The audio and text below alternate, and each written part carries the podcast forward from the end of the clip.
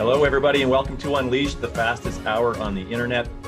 In today's episode, we're discussing feedback and specifically how to get better at receiving it. Why is it so hard? Why is it so important? And how we all have the potential to become really good at it. I know sounds uh, a little too good to be true, but it, uh, it absolutely is possible. I'm your host, of course, Jeff Tetz, the CEO of Results, where we believe that poor execution is the number one reason businesses fall below expectations. We have a, a proven framework that's helped thousands of leaders grow their businesses faster over the last 20 years. And I want to let everybody uh, tuning in today in on a little secret. When this pandemic is over, I firmly believe that when it's in our, fear, our rear view mirror, that one of our biggest regrets as business leaders is that we didn't take advantage of all the affordable training. And training that uh, goes for hundreds of dollars now in a couple of years is going to once again cost thousands of dollars. And we have one of those very opportunities coming up on October 29th. We're presenting Beck's Exchange with leadership expert Sarah Noel Wilson. It's a three hour online event that will be nothing like you've attended yet the virtual platforms that we're going to be using, the interaction, the tools, the experience shares by real life CEOs and how they've experienced the pandemic and how they're guiding their companies through change. And the focus is really going to be about adaptive leadership. How can leaders in your company be better equipped to mobilize employees to tackle tough challenges and thrive in this complex business environment that we're in and we're going to continue to be in? And you get all of this for just $149. And if you actually buy today, you get upgraded to VIP level one for free. So I hope that you can join us. And this is not just for you, this is for your teams, it's for your employees, it's for anybody in a management position. Uh, so far, uh, the average number of uh, participants per registration is probably three or four. So uh, bring your management teams for sure. And I want to send a special uh, shout out to Lloyd Sadd today for presenting today's episode when I started in this business 10 years ago, I was trying to build a community of like minded leaders, and I looked for other professional service firms that were the leaders, and the ones that were doing it well. And Lloyd Sadd is, is who I found that has such a unique way of establishing relationships in, the, in a professional service uh, environment that I've tried to emulate a lot of what they do. And over the years, we've actually adopted a lot of their marketing strategies into our very own business. Uh, they have teams of industry specialized advisors who really understand the risks that are facing your industry. And they live by their brand promise of building partnerships, both with their clients and also in the communities that they serve. And we're also clients of Lloyd Sadd, so we know how great they treat their customers. And right now, you may be paying more for your insurance than you need to. So please give Lloyd Sadd a call and uh, they'd be happy to chat with you. Now, on with today's show. So, I am uh, so delighted to welcome feedback expert Sheila Heen. Sheila is a founder of Triad Consulting Group and has been on the Harvard Law School faculty as a lecturer on law since 1995. She often works with executive teams, helping them to work through conflict, repair working relationships, and make sound decisions together. Sheila's clients include Pixar, Hugo Boss, and the NBA. Go Lakers! Big win last night. Uh, she's even provided training to the uh, training for the Obama White House, and wouldn't that have been interesting? Uh, as far as I know, she does not work on presidential debates, but I wish that she did. And uh, Sheila has spent more than 20 years with the Harvard Negotiation Project developing negotiation theory and practice. She specializes in particularly difficult negotiations where emotions run high and relationships become strained. She is a co author of two New York Times bestsellers Difficult Conversations, How to Discuss What Matters Most, and then the most recently released bestseller, Thanks for the Feedback The Science and Art of Receiving Feedback Well. And she's appeared on shows as diverse as Oprah and The Gordon Liddy Show. And she's spoken at the Global Leadership Summit, Apple, Google, and at Microsoft. She's a graduate of Occidental College in Los Angeles and Harvard Law School. And on top of all of that, she is schooled on a daily basis in negotiation by her three children. Sheila, welcome to the show. Thank you. I'm delighted to be here and to find my unmute button. yes, as absolutely. we all get used to, as we all get used to living our lives on yes. Zoom. That's right, and I yeah I've enjoyed the human uh, the human element of it, and uh, with you know without everything going on uh, pandemic related, we wouldn't be having this conversation today, and we very much appreciate you making time to join us. Uh, and I know the audience is uh, is excited to hear what uh, what you have to say. And before we sort of jump into some of this conversation, I have so many questions for you. I just want to let you know that your book it's one of the most impactful books I have read in a long Oh, time. And wow. So I could not, and I was telling you sort of in the pre-show, I had a hard time getting through even two or three pages without having to put it down, think about what I just read, and think about Mhm. all the situations I've been in my life where I wished I had read that book sooner. So uh, it's a very Wow. impactful read, and and we are excited to give some copies away to the audience today for filling out the pe- the feedback form. So we're uh, really really looking forward So- to. Jeff, you can't see this, but I do have goosebumps. That's like the the best feedback we could possibly get because our our aspiration when writing thanks for the feedback and difficult conversations, it takes us a long time to write a book, but but part of that is because we really feel like the book is the conversation with the reader, right? And that our highest aspiration is that we can capture something that people can pick up and use right away. So thank you for that. Um, it's really helpful because it's it, all the angst that goes into trying to do that. It's encouraging. It's yeah, no. I, I can appreciate that, uh, and and you're you're very welcome. And it does such a good job of weaving in some simple tips and tools and tricks that you can start using immediately, but also the stories that you tell. I, I, I feel like almost every story that you you tell in the book, I have been in at one time or another in my life or in my career. Yes, well, your friends and family are in the acknowledgments. I don't know if you know that, but yeah, it was written. It was written specifically about Yeah. about you. You interviewed Yeah. all of my ex girlfriends. I That's uh, right. That's right. So uh, maybe where we'll start, Sheila, is I was I was really curious about how did you how did you get so curious on Mm. objective feedback? So why have you devoted such a large portion of your career understanding this and then helping others understand it? Yeah, that's such a great question. Um, I certainly didn't think that's where my career was going, um, particularly since the word feedback is is not a particularly appealing word, right? Like the minute somebody says, "Hey, you know, can I give you some feedback?" of course, you know you're supposed to say yes, of course. And your internal voice is like, "No, go away." so, so I think that those conversations are hard for all of us. And and if I think about how did I end up here, I I think I need to rewind, you know, 10 or 15 years because we were we were really going around the world teaching leaders how to have difficult conversations. Um, and what we started to notice is that feedback conversations were coming up a lot, like 100% of the time. And so we were spending a bunch of our time as we were helping leaders with difficult conversations, a big subset was feedback conversations. And we spent a lot of our time focused on, you know, how do we help leaders give feedback more skillfully and more frequently and, and more clearly. And that was helpful, but we started to notice it wasn't totally solving the problem. And so that when we go back and ask, like, you know, how those conversations going, they're like, well, a little better, but I tried, you know, I tried to be skillful and clear and and they were still defensive. And I'm not sure all of the time and emotional energy I put into the conversation was worth it. And so that I think that's what got us curious like when our advice doesn't work. it's feedback to us first of all. Uh, and the first instinct is to be like, well, you probably didn't do it right, or you know, something's wrong with you, or maybe something's wrong with them, but something's definitely not wrong with my advice. um, but eventually, I think I've I've learned to get curious, to think, huh, so everything I can think of that might be helpful is not helping. What's that about? What are we missing? And and honestly, it was Doug, it was my co-author, Doug Stone, who one day said, well, hold, hold on one second. Maybe we're missing a whole half of the equation, right? Mm-hmm. Because we're focused really on the givers, but in any exchange, there's a giver and there's a receiver.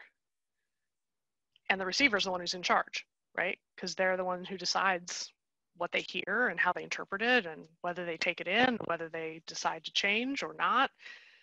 And so maybe we're maybe we're going at this backwards. Maybe we need to really try to understand what's so hard about receiving feedback for all of us both both formal feedback like performance reviews um, and grades and whatever but but also just all the little informal, indirect signals people give us all the time and unsolicited advice they give us that that give us clues in terms of how we're impacting them um, for better and for worse. And so if we think of feedback as sort of my relationship with the world and the world's relationship with me, then I'm surrounded by feedback all the time.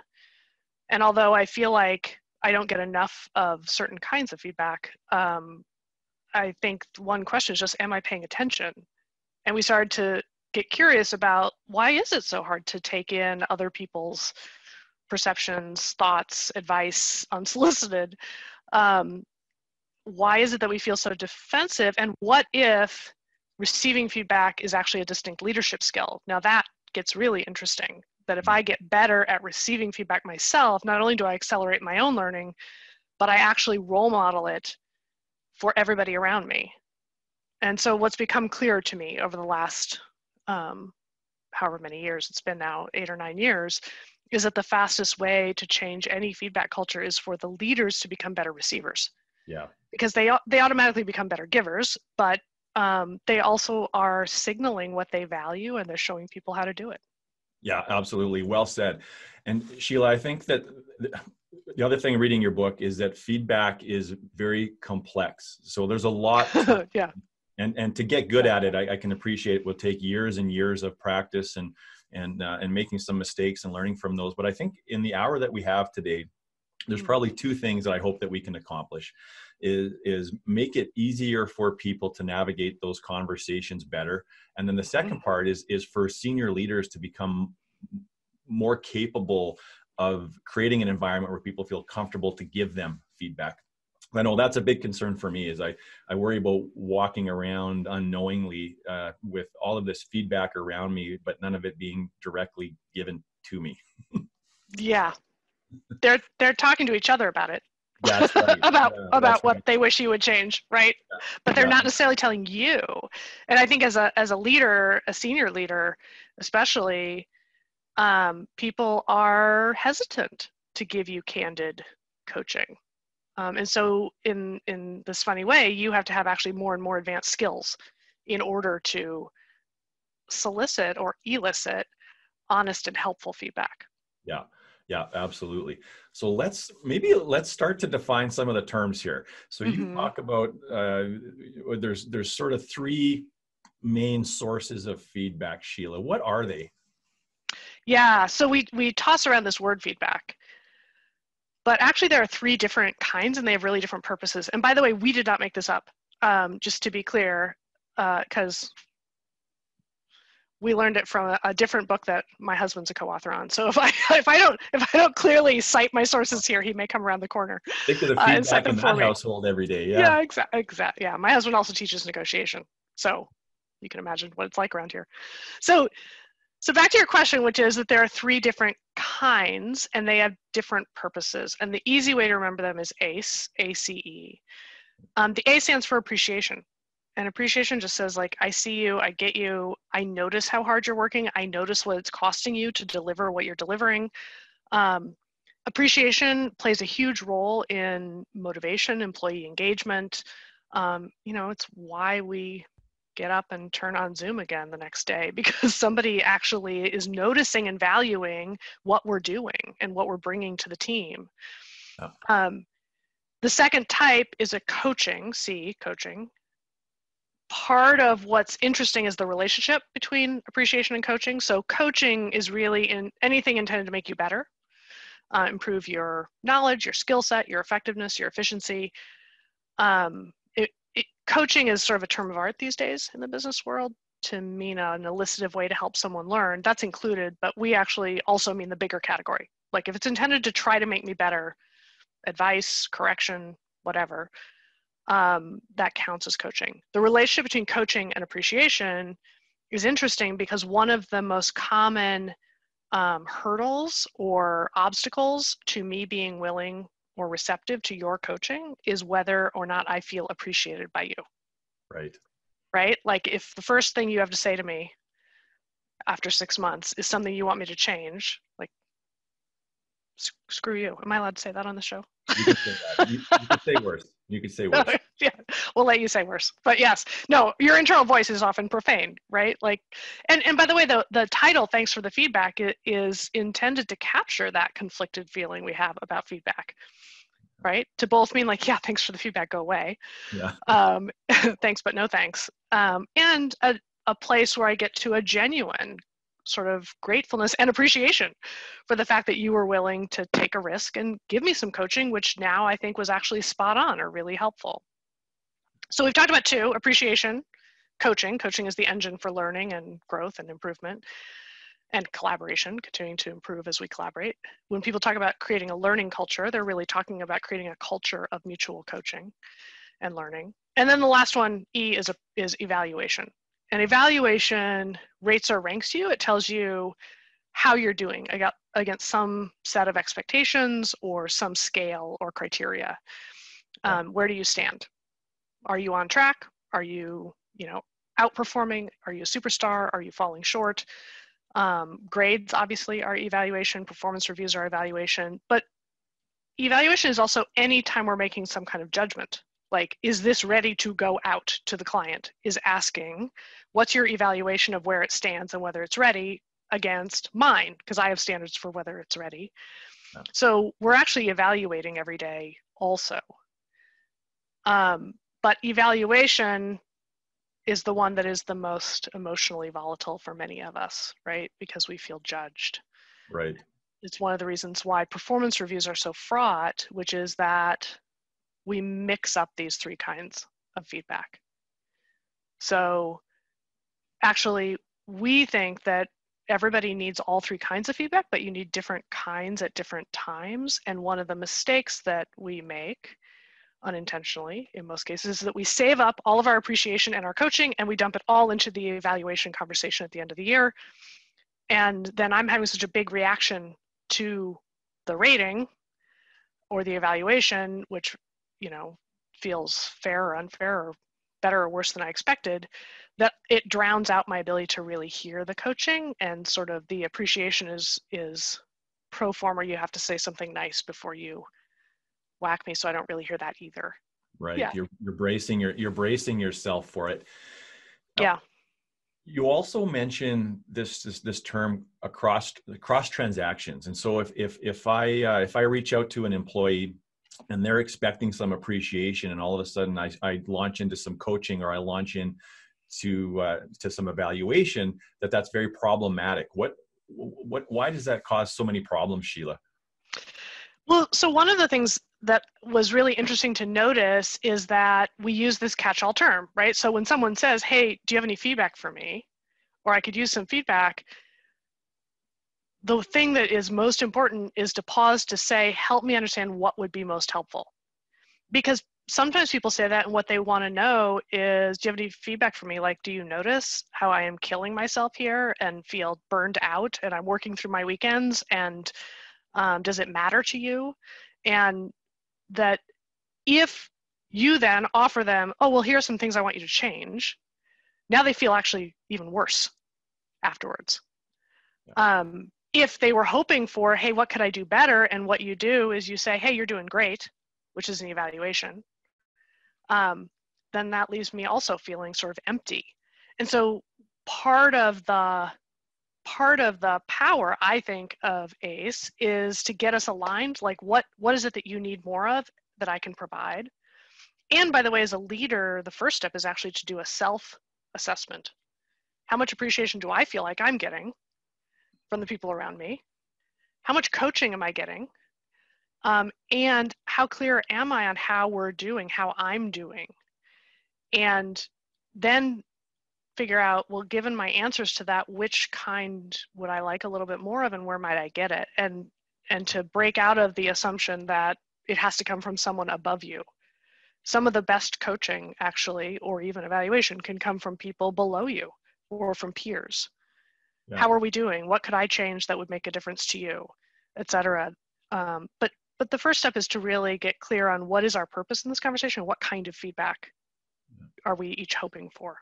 So when when do you state that? So if if i have some feedback for somebody should i be phoning them and saying i want to schedule a feedback appointment with you emailing them telling them what the purpose of the meeting is a lot of times feedback happens in the hallway off the cuff like yeah. what, what is the best way to set up a feedback conversation well so one thing i would say is that appreciation ideally appreciation and coaching should be happening year round in little bite-sized chunks right and and you don't have to wait for the meeting to send over some appreciation yeah. if it's sincere and genuine and partly that means it's specific. I think one mistake we say is like that was great which so by the way let's talk about the difference between appreciation and positive evaluation. It's not that evaluation is always negative but mm-hmm. positive evaluation like that was the best episode you've ever done jeff. Um, that doubles as appreciation. Right. But there is some there are some things that are just pure appreciation. There's no evaluative component like you know hey thanks for getting this to me on monday i suspect you sacrificed part of your weekend it means something to me i don't know if it's any good yet i haven't looked at it but that would be pure appreciation um, so how do you just I think I've lost track of the question. How do you distinguish what kind we're going to yeah, talk about? what's the best way to set it? What's the best yeah. way to schedule a feedback meeting, and then and then and then how do you clarify what the what the intention of that feedback discussion is going to look like?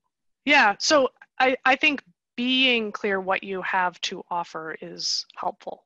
Okay. So so I wouldn't hold back to send the appreciation. Yeah. Send it. Um, you might also say, hey, I had a couple of ideas that might make what you're doing even better next time. Or I had a couple of suggestions on the draft you sent me. Um, depending on how they feel about getting it by email versus hopping on the phone or hopping on Zoom, um, I would be talking generally in our working relationship. How do you want to, what's helpful to you as we have coaching for each other? Is it okay to send it by email? Talk to me about when and how to give it to you when I have it, and I'll give you some thoughts on how to give it to me because I do want to hear your coaching and input. Um, and that way we can kind of get on the same page about it. Yeah. Evaluation is a little bit um, clearer, like saying, hey, you've been here for six months, let's do a check in call about how it's going and whether you are on track. Um, or, hey, we need to sit down and talk year end. Um, those are clearer. I think the place we get muddled is appreciate evaluation versus coaching and then coaching versus appreciation right and sheila is there is there a ratio that a manager should follow? Like i i, I have seen some information over the years that the, the highest uh, performing managers have a ratio of four or five pieces of appreciation for every one aspect of coaching. And and then if it's only appreciation and no coaching then you're going to lose credibility with your people. Is there is there a ratio that you have found works really well for high performing managers? Well it's uh, i my instincts say that that that's probably right and then my experience adds that it's a little bit more complex to even measure because different things make different people feel appreciated. Yeah. Like for some people, being acknowledged publicly for something that they really went out above and beyond um, is really meaningful to them. And that's actually going to give you a lot of mileage after that. Um, but for other people, being recognized publicly is like you've just tortured them. and they would rather get a private handwritten note from you just saying hey you know you really went above and beyond and i just want you to know how meaningful that is to me. Um, and so one conversation to have with people around you is what makes you feel valued. Yeah. For some people it's like don't talk to me about it. That's awkward. But the fact that you come to me as a sounding board for your toughest things like i know that you value my my view and my thoughts. And so then then it's how do you count right? Yeah. so so i do think it's it's about thinking about what counts with this person and to have that in the bank because that just makes us all of us more receptive to any suggestions or coaching other people have for us Yeah, no, that that's good insight. And uh, it reminds me of the love languages a little bit when you talk totally. about the way that we uh, recognize people and show appreciation. I think yeah. I'm guilty of that. As I, I, express it oftentimes the way that I want to receive it. So that's actually I never thought about it that way. If I want to pay better attention to how others want to uh, want to receive it, I should watch closer for how they uh, bestow it. That would probably be a good indication. Yeah, how they best- so watching how they bestow it noticing what gets a really warm reception. Yeah. Um, what gets them jazzed afterwards, um, what they repeat to you, like, you know what happened? So and so called me to say so, such and such. Um, will give you yeah. clues. I also think you can just talk about it on a team. Yeah. And I like what makes you feel appreciated. I like that yeah. a lot. Yeah. And that, that would actually be a really nice little team builder as at mm-hmm. a, a team meeting, wouldn't it? Uh, the, the, yeah, what, what's a time in your career where you felt most appreciated and look for the patterns and themes so that's super advice sheila mm-hmm. uh, so I, I want i'd like to take us now inside of an actual feedback conversation like the how that starts to feel and, and so it's all fine like I, I understand so we've done a good job of clarifying so sheila you know you phone me and say you want to schedule a 30 minute uh, you know, a feedback discussion with me tomorrow, and it's going to be really focused on uh, performance-related pieces. So it's evaluation in nature. I agree to the conversation. I have a lot of respect for you. Uh, now, tomorrow comes around and we hop on the Zoom call and we get into this conversation and it goes off the rails in a hurry. And you talk in your book about triggers. So we all yeah. get triggered by different things, but there are three sort of key triggers that trip up a lot of feedback conversations. What are they? Yeah. Yeah. So um so if if you pay attention to the feedback that you don't take, and and by the way getting good at receiving feedback does not obligate you to always take the advice right? Yeah. that's really important because i'm definitely not going to ask if i feel like if i ask i'm obligated to take all of your terrible advice. Um, it's actually instead getting better at sorting it but but it's instructive to pay attention to your initial reaction. And that's clearest if we you think about advice you've gotten that you haven't taken so actually, since people, I can see that people are really good at the chat, it'd be interesting to for everyone to think about a piece of advice that you've gotten in your life, maybe even today uh, or recently, that you have not taken. And just throw into the chat, why didn't you take it? And then we'll pull the triggers out of that. Just why didn't you take the advice? It can be from anyone in your life. Yeah. Why didn't you take it? Go ahead and toss it into the chat. I don't listen to anything my mom says. Les, Les has one here. So because they didn't understand the complexity of the situation fully. Totally. Good one. Totally.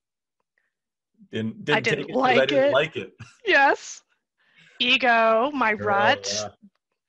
The person giving is not emotionally aware themselves. It was delivered condescendingly. Um, oh, these are great we've don't agree with it and and it's not who you want to be. Tone of voice jillian very uh, that's great tone of they voice. They were biased.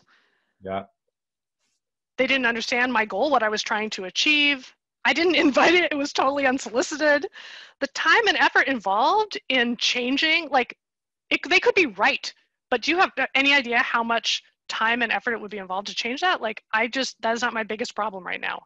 Yeah. um, they didn't hear both sides of the story um, I, I think that all of these are exactly right and they are exactly the kinds of reactions that I have to the feedback from people in my life.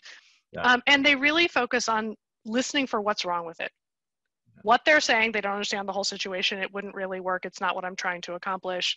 Um, when, where, and how they said it, condescendingly, tone of voice, etc., was vague. Um, why I suspect they said it, they're biased, they have their own agenda, they don't really want what's best for me.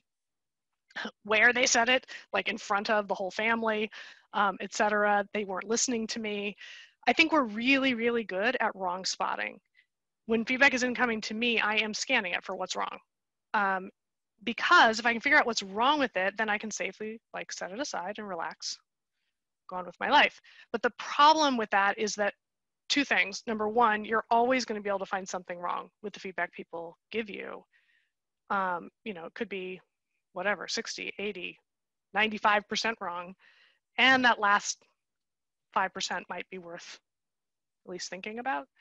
Um, and number two, we're doing that wrong spotting right in the middle of a triggered reaction. And as you were saying, Jeff, um, what we started to notice is that there were essentially three kinds of triggered reactions that we have to the feedback that we get. The first is what we call a truth trigger. Okay. Is this accurate or not? Is that really what happened? Do you really understand the whole picture? Is that what I was trying to do? Is this good advice or bad advice? Truth triggers are all about assessing the quality of the um, feedback itself. The second trigger is what we call a relationship trigger, and this has everything to do with the person who gave you the feedback. Who gave you the feedback? Because all feedback lives in that relationship between giver and receiver. So I can have a bigger reaction to who, like mom, go away, um, or they're biased, etc., than I do to the what. Uh, the third trigger is what we call an identity trigger, um, and that has everything to do with the story we tell ourselves about who we want to be. Like, and also your sensitivity to feedback. Who we want to be, meaning, um, yeah, I don't want to wear a suit because that's not who I want to be. Um, or, gosh, maybe that feedback is true, which from an ego perspective is hard to hear. And so that's really upsetting. So identity has to do with your story and it also has to do with your wiring around feedback because in the course of this, we stumbled on some research that suggests that in terms of individual sensitivity, how upset do you get and how long does it take you to recover? And also positive feedback, how happy does that make you? Um, individual sensitivity can vary by up to 3000%. And now, of course, we're all in families and on teams and trying to give each other feedback. So those are the three triggers, and part of the triggers don't actually go away. I can tell you right now, having yeah. worked on this for a long time. But it's more noticing that I'm having a triggered reaction and not letting that be the end of the story. Yeah. Like, can I stay in the triggered reaction, not just look for what's wrong, but also what might be right, and stay in the conversation to learn more. Later, I can decide what I want to take out of it and try out and what I want to leave behind. But to being good at receiving feedback means sticking with the conversation to understand it better before you decide any of that. Yeah. And uh, I'd like to talk about the relationship trigger specifically. Yeah. I think that one. Anyone you have in mind? well, well, I, yeah, and I asked that question of people that know me. I'm probably on their list as well. But I, I know you talk about there's there's sort of a couple of things that that really impact the relationship trigger itself. So what we think about the person and what we feel about the person. Mm-hmm. And I'm just envisioning scenarios that I have been in where it's the exact same advice, the exact same feedback from two different people. And one of those people, I take that feedback and I apply it almost immediately. And the other person, I barely even listen and yeah. and so how this is a growth moment for me and i think probably for a lot of others is how do we get the feedback is is great but it, if, if you don't take that feedback if you only had it from one person that you didn't trust and have that mm-hmm. relationship with how do we get better at taking feedback from people that we don't have a relationship with yeah, it's so that's so true. And I think that we all have a list of approved feedback givers yeah. that we carry in our back pocket. It's extremely short list. Um, and people can fall off of it at any moment. Mm-hmm. like I thought I valued your opinion, but now it's clear I don't. Um, and appreciation. Yeah. Yeah.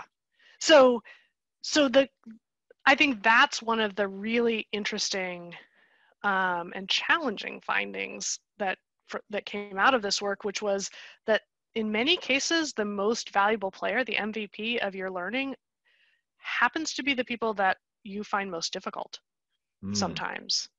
Because the people that you have an easy working relationship with, um, if you ask them, hey, what feedback do you have for me? Two things are true. One, they don't want to risk that relationship um, by maybe telling you something that would make things easier for them. But secondly, um, they may not see your edges actually, because you just may have a more naturally complementary work style um, together. And so you work easily together and they don't see your edges the same way that someone you actually have more challenge with does see your edges, right? They kind of bring out your worst. Yeah. Um, and so asking them, hey, what's one thing that if I changed it would make a difference to you? or make a difference in how we work together they'll also surely tell you right and and so that question even though I don't like you, I don't want to be like you, I don't necessarily trust you, irritatingly, occasionally those people actually do have valid or valuable input that would be helpful if we were willing to actually consider it. Don't I mean don't admit it to them, but definitely yeah. definitely yeah. consider it. Yeah. So what, what do we do in the moment, I suppose, when we're having or when we're getting triggered like that? How do we how do we sort of calm ourselves down or get ourselves in the in the frame of mind that we're actually prepared to listen to somebody like that? Yeah. For me, it mostly has to do with reassuring myself that I don't have to decide right now whether I agree with them or not. Mm-hmm. So, like, I reserve the right to disagree and reject until later. Um, so that I just think to myself, okay, first, I just have to understand. I have to understand what they mean both looking backwards, what has happened that has led you to say this to me? Like, can you give me examples? You know, was there something you expected me to do that I didn't do, et cetera? And or asking them some questions looking forward, like, if I were to follow your advice, what would I change? What is it specifically that that you think would help? And then we can start to hone in pretty quickly on like what they mean. And it, it may be something different than I initially assumed, maybe smaller than I initially assumed, or it could just be different than I initially assumed. Um, and so negotiating with myself, like I can always reject later. I don't have to reject now. It helps me stay in that place a little bit longer. Yeah, no, that's that's good advice. I I've I've, I've found it useful if you're intentional about the kind of leader that you want to be and the type of environment you want to create, there can still be incongruency in how what people say and what they do. So I, I don't think I've ever met I don't think I've ever met a leader that didn't say they they wanted feedback from their employees, they uh, that they wanted an open door uh, policy, and yet their body language, their disposition, the way they react to that feedback would sort of suggest otherwise. And uh, I don't know if it's helpful for anybody else, but lately I have found with me that anytime someone takes the courageous step to reach out with feedback, I'm telling myself how excited I am that the environment that we're trying to create is unfolding, even though what you're telling me makes me want to, you know, quit my job sometimes and question how good I am at it. So um, even just using that, that language of being excited, I've, I have found uh, and drawing it back to the ultimate goal of the kind of culture you're trying to create can be helpful to try to disarm some defensiveness i think that uh, can can pop up. I love that you are also in many ways negotiating with yourself about staying open. Mm, because if someone reaches out to take the risk to offer you feedback then um, they're paying pretty close attention to how you respond. Yeah. and, and sometimes even responding in a way that's very candid by saying like wow this is if if what you're saying is right that's upsetting. That's hard for me to hear. Mm-hmm. it actually you're not saying yet whether you agree or disagree i don't know yet but um, you're signaling to them that number one i hear what you're saying and i'm working to understand it and yeah. number two it matters to me. Wherever we land ultimately on it it does matter and i appreciate that you took the risk to have the conversation. Yeah yeah and i and i am just finding uh pandemic specifically there's mm-hmm. ha- there has to be so much more autonomy in decision making mm-hmm. uh, autonomy in in the in the tasks that we carry out every single day for all kinds of reasons it, it, some companies have had to downsize as an example uh, mm-hmm. other companies are trying to do a lot more uh, a lot more with a lot with no more resources and inevitably you're going to have these communication breaks breakdowns and communication breakdowns are inevitable but the, the option that we have is we can either build a culture of feedback or not. So, uh, so that's, that's really interesting. I want, I, I want to kind yeah. of explore another area now, Sheila. And I, this is something that uh, I, when I was reading this part of the book, I thought if everybody was aware of this and knew how to handle this better, it could literally save marriages. And I'm sure that you probably have saved a ton of marriages in the time that you've been doing this work. And the, uh, oh, for God's sake. I love the live. This is the live, uh, the live environment that we're in. But we're, where I'm going to. Should we? Should we talk about? Yeah, exactly. That's should good. we talk That's about the things that go wrong? it's like I didn't think. I, I turned it. off my cell phone. I forgot to unplug the house phone. We were about right. to hear some very personal information there. We could have. Uh, we You're, could have helped Yeah. That that bot telling asking me for my financial information. That's right. Yeah. That's right. Yeah, I exactly. You were gonna answer Sheila, but Yeah. we could do it live on the air. but I wanted Yeah. to talk. I know you're not getting rich on this call today, which we sure appreciate. the. Uh, we uh, I want to talk about a term you call switch tracking, and it's this thing Yes. where I show up. I show up late for dinner again, and my significant other is spent the whole afternoon making this amazing uh, spread of food. And here I am, 35 minutes late. I didn't even call to say I was going to run late. And so me Yeah, being you're you're uh, you're screwed. and, you know, and me being late for dinner now turns into this conversation where I don't respect her and I never have. And, and then I turn it around on her and say, well, you don't understand and respect how busy I am. Don't you know what it's like to be Mhm. an entrepreneur? And these are conversations, Sheila, that I have been in my whole life. And I'm not realizing how, how bad I am at those and how much damage that's caused in my personal relationships. Mm. So can you talk about what switch tracking is and then how can we recognize it and then start to use that to our advantage to not get caught down that trap? Yeah. So, so the reason that- we called this switch tracking has to do with the way that um, the image, the metaphor, is a train track. And when you come to a switch, the train can smoothly transition to a different track, or it can continue straight on on the original track. And that is the metaphor for what happens. And this is one of the most common patterns when feedback conversations kind of go off the rails, if we're going to continue the metaphor. Um, which is that somebody comes in and they have feedback. So your your significant other has feedback about the fact that you are late and completely unappreciative of all of the effort um, and thought that she has put into this meal. Yeah. Um, and your reaction, which is totally natural, is to feel misunderstood yourself and unfairly blamed, or, um, you know, like you just don't understand. You're expecting something of me that doesn't feel realistic as an entrepreneur in terms of the things I have to take care of or the, you know, the extra mile I'm going. And so what happens is you're actually introducing a second topic, which is do you understand the pressure I'm under and appreciate what I'm doing? What's interesting is that it sounds like we're both talking about dinner and lateness, but actually you're talking about two different topics. One is whether she feels seen and appreciated, and the other is whether you feel understood um, and maybe appreciated. And what's happening is that you've switched to a different track. That's what the conversation is about from your point of view. She's still on her original track and feeling like, see, you don't even hear me now. And you're getting further and further apart in the conversation. And this, once you notice switch tracking, when we've actually got two topics, it happens all the time. Yeah. I was actually working on the switch tracking chapter and picking my son up um, after practice each day, my eldest. Um, and he would get in the car and say, like, you're late. And I would say, don't talk to me that way. And it took me like three weeks of working on that chapter to realize, oh, wait a minute, I'm doing it to him. I'm changing the topic to how you talk to your mother and whether you appreciate, you know, that I'm setting aside what I was working on so that you don't have to ride the late bus. But in doing so, I'm wiping his topic off the table. And Yeah. so the the answer is is to notice it and then bookmark it. Sort of, um, we call it uh, road uh, signposting. Yeah. Sign. I can't use language this morning. Signposting to basically say, okay, so it sounds like we have at least two topics to talk about.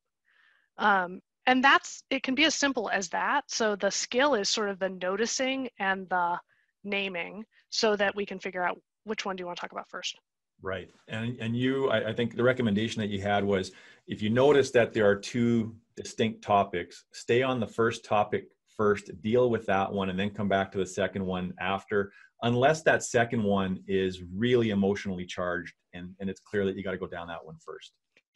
yeah it's yeah the general advice is if they've raised something with you there's obviously energy behind it so na- maybe name it like okay and then i want to talk about how you talk to me Yeah. but going back to theirs is usually good advice um, because right now the the the bottom line is we have two givers here and no receivers Yeah. you have feedback for me i by the way now have feedback for you and so just let them go first unless your reaction is so big or so important that you just can't listen if i can't be a receiver right now then actually i feel like i need to put mine first if you're willing to actually listen to it so it's Yeah. a negotiation Yeah, and it, and it, it's relying on at least one of the parties uh, staying rational and keeping the end in mind. And when emotions mm-hmm. are running high, is there is there is there anything at all that we can do to to switch our brains back to being more rational and being calm? Do you, do you have any suggestions for that at all?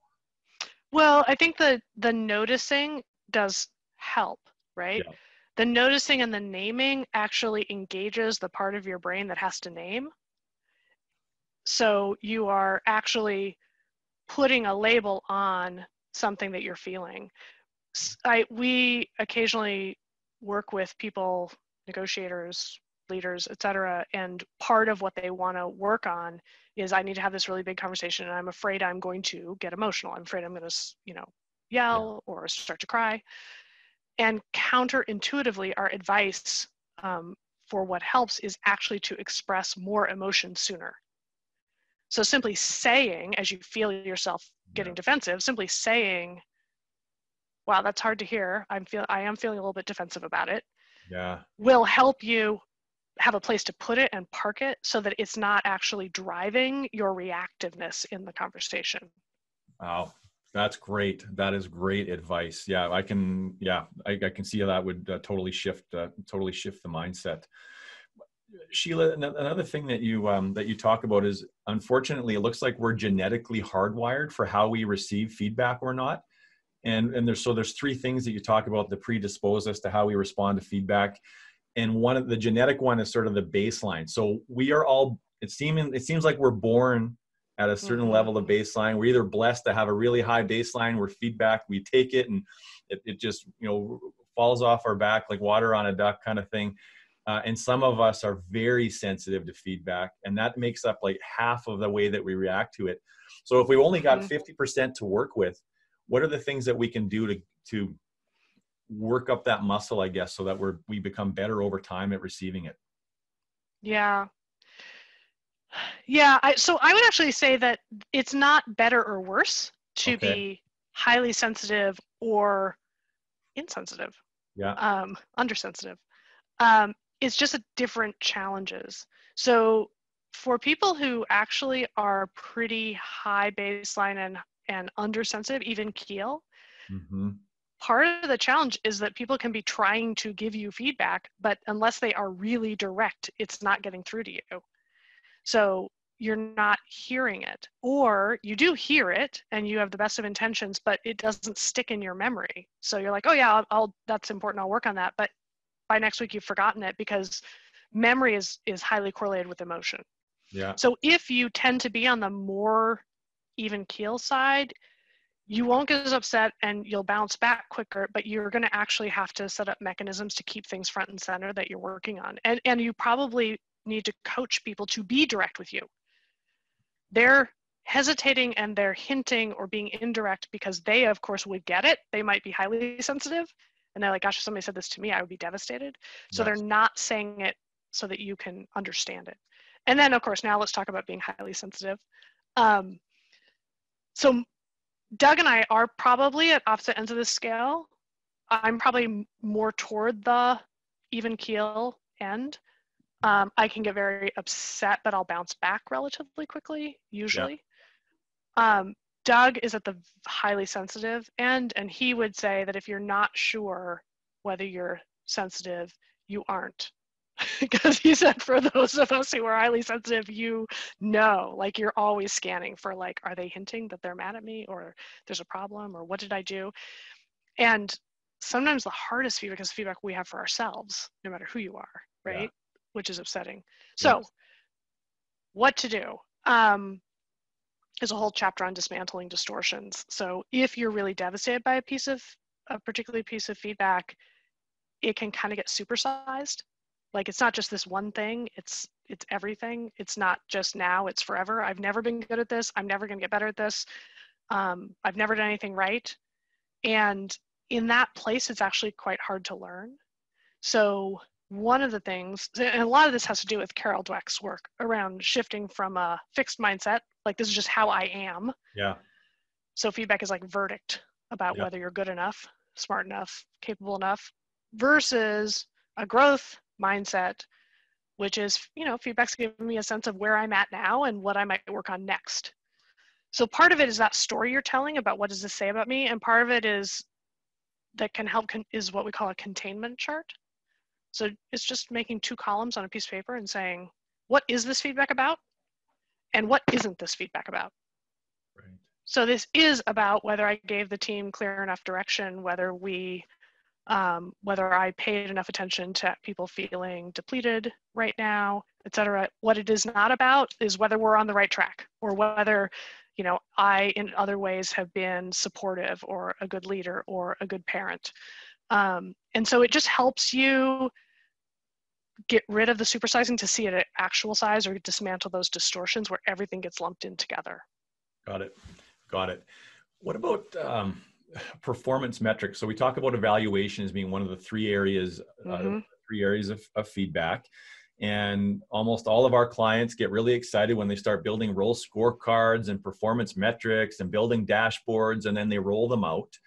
And inevitably, they fall flat. Uh, motivation isn't where they thought it would be. Uh, productivity doesn't change. It. Yeah. What's the relationship between feedback and performance metrics? Yeah. So, um, I think we kind of veer back and forth between thinking like, oh, our performance metric system must be broken. So we'll fix that and that'll fix everything. And then that doesn't fix everything. And then we we zigzag back to say, well, then our people must be broken. So we'll fix our people and scale them up. Um, and I think that the, I mean, there are better and worse performance metrics and management systems, and there are better and worse skills to have the conversation, but yeah. there isn't necessarily a perfect system. And I think that one of the trends that we've seen in the last few years um, has to do with just getting rid of performance reviews and ratings in organizations because it takes a huge amount of time and it causes a lot of angst and people rarely think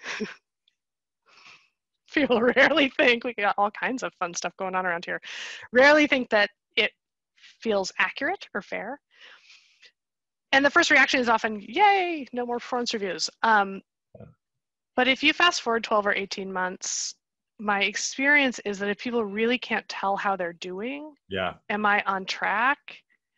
Am I, you know, should I throw my hat in the ring for that promotion? You start to get a lot of anxiety in the system.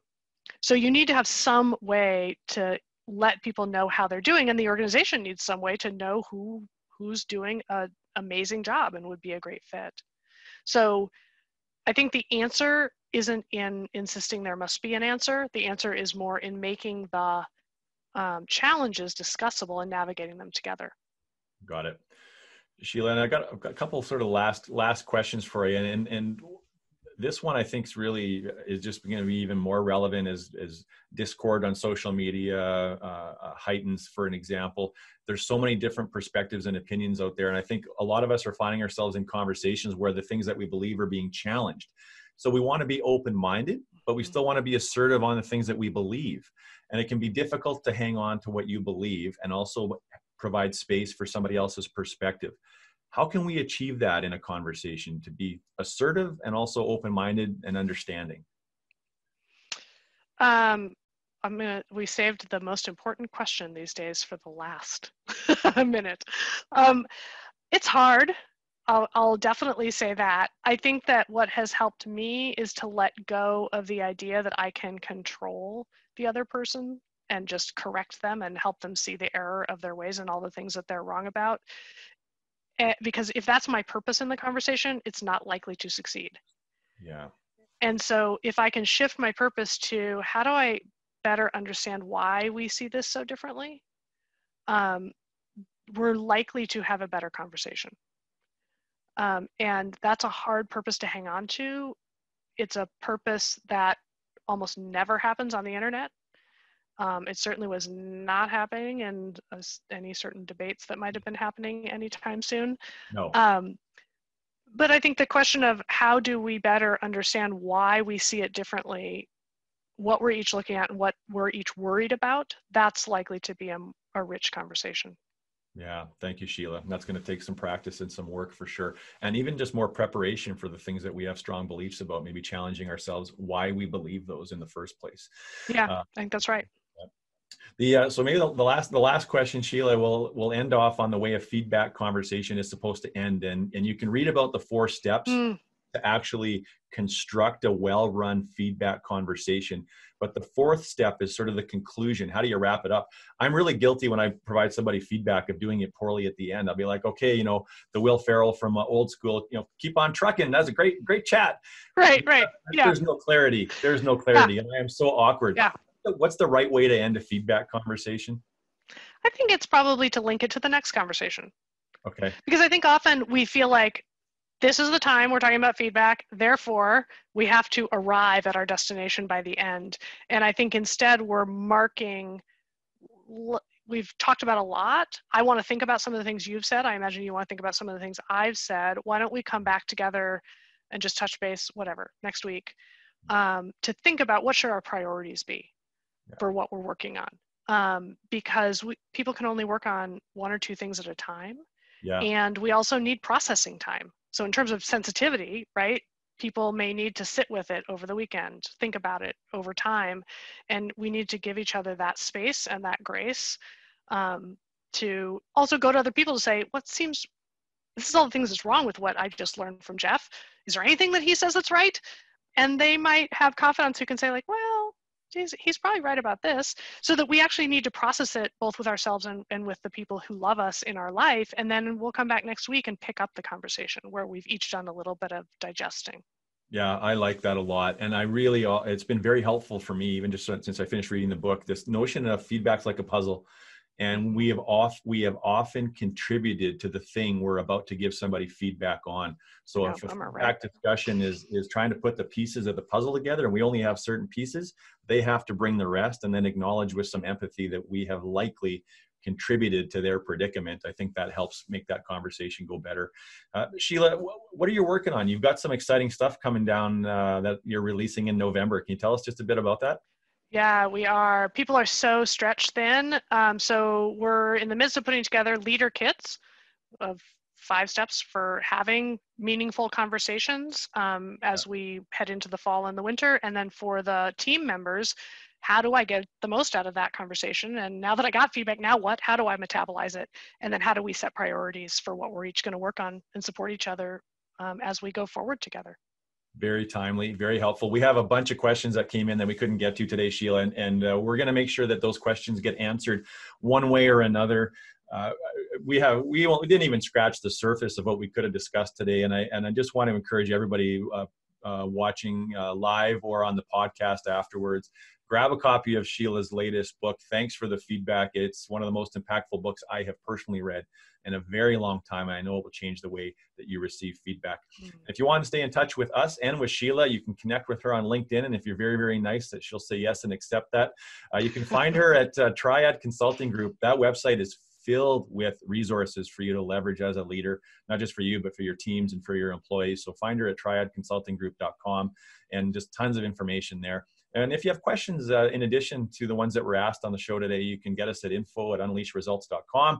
And the recording, of course, will be up on YouTube. It'll be in our blog at unleashresults.com uh, backslash blog. And we just launched on National Podcast Day yesterday our very own podcast. You now consume them on uh, on uh, the various platforms where podcasts are available. And uh, after the show today, when you fill out the feedback, you're going to have a chance to win a copy of Sheila's book. So we are giving away a couple of copies of Sheila's book. And uh, and in terms of looking ahead to the future, so we are going to be uh, launching the Bex Exchange event on October 29th with Sarah Noll Wilson. As I mentioned at the start, there's a, such an incredible opportunity right now to take advantage of affordable training. So we're so lucky to have leadership expert Sarah Noll Wilson joining us for a very fun uh, online event. It's going to be unlike any online event that you've probably participated in yet. Lots of interaction, stories from actual CEOs of how they've been navigating this change with their teams, and tools to help your employees, your managers navigate this relentless world of change that we are in. So, giving them tools to build really high performing teams uh, in their own um, in their own uh, environment. And then next week, we have got uh, Buster Benson. And Buster Benson worked at Twitter, he worked at Amazon, and he was a, a, product development leader. So he got used used to these really complex environments working in a technology world where there were so many different perspectives on what was the right platform for twitter what was the wrong mm-hmm. platform for twitter how is amazon going to tackle uh, overseas markets versus other ways that they could uh, they, they could uh, go after growth and what those strategies were and along the way he became really good at bridging those conversations. So he's got a book uh, all about the art of productive disagreement. His book is called Why Are We Yelling? He's joining us for an hour next week to show us how to take very different perspectives and find the commonality so that we can make better decisions together. Uh, what a fascinating guy he is with some really cool stories, and he'll share those with us next week. Thanks for joining us today. And in the meantime, be open to feedback, be curious, ask good questions, and uh, don't be so fast to discard that uh, really useful piece of feedback from someone that you might not quite have the strong relationship with. Thank you once again, Sheila. Take care, everybody. Bye bye.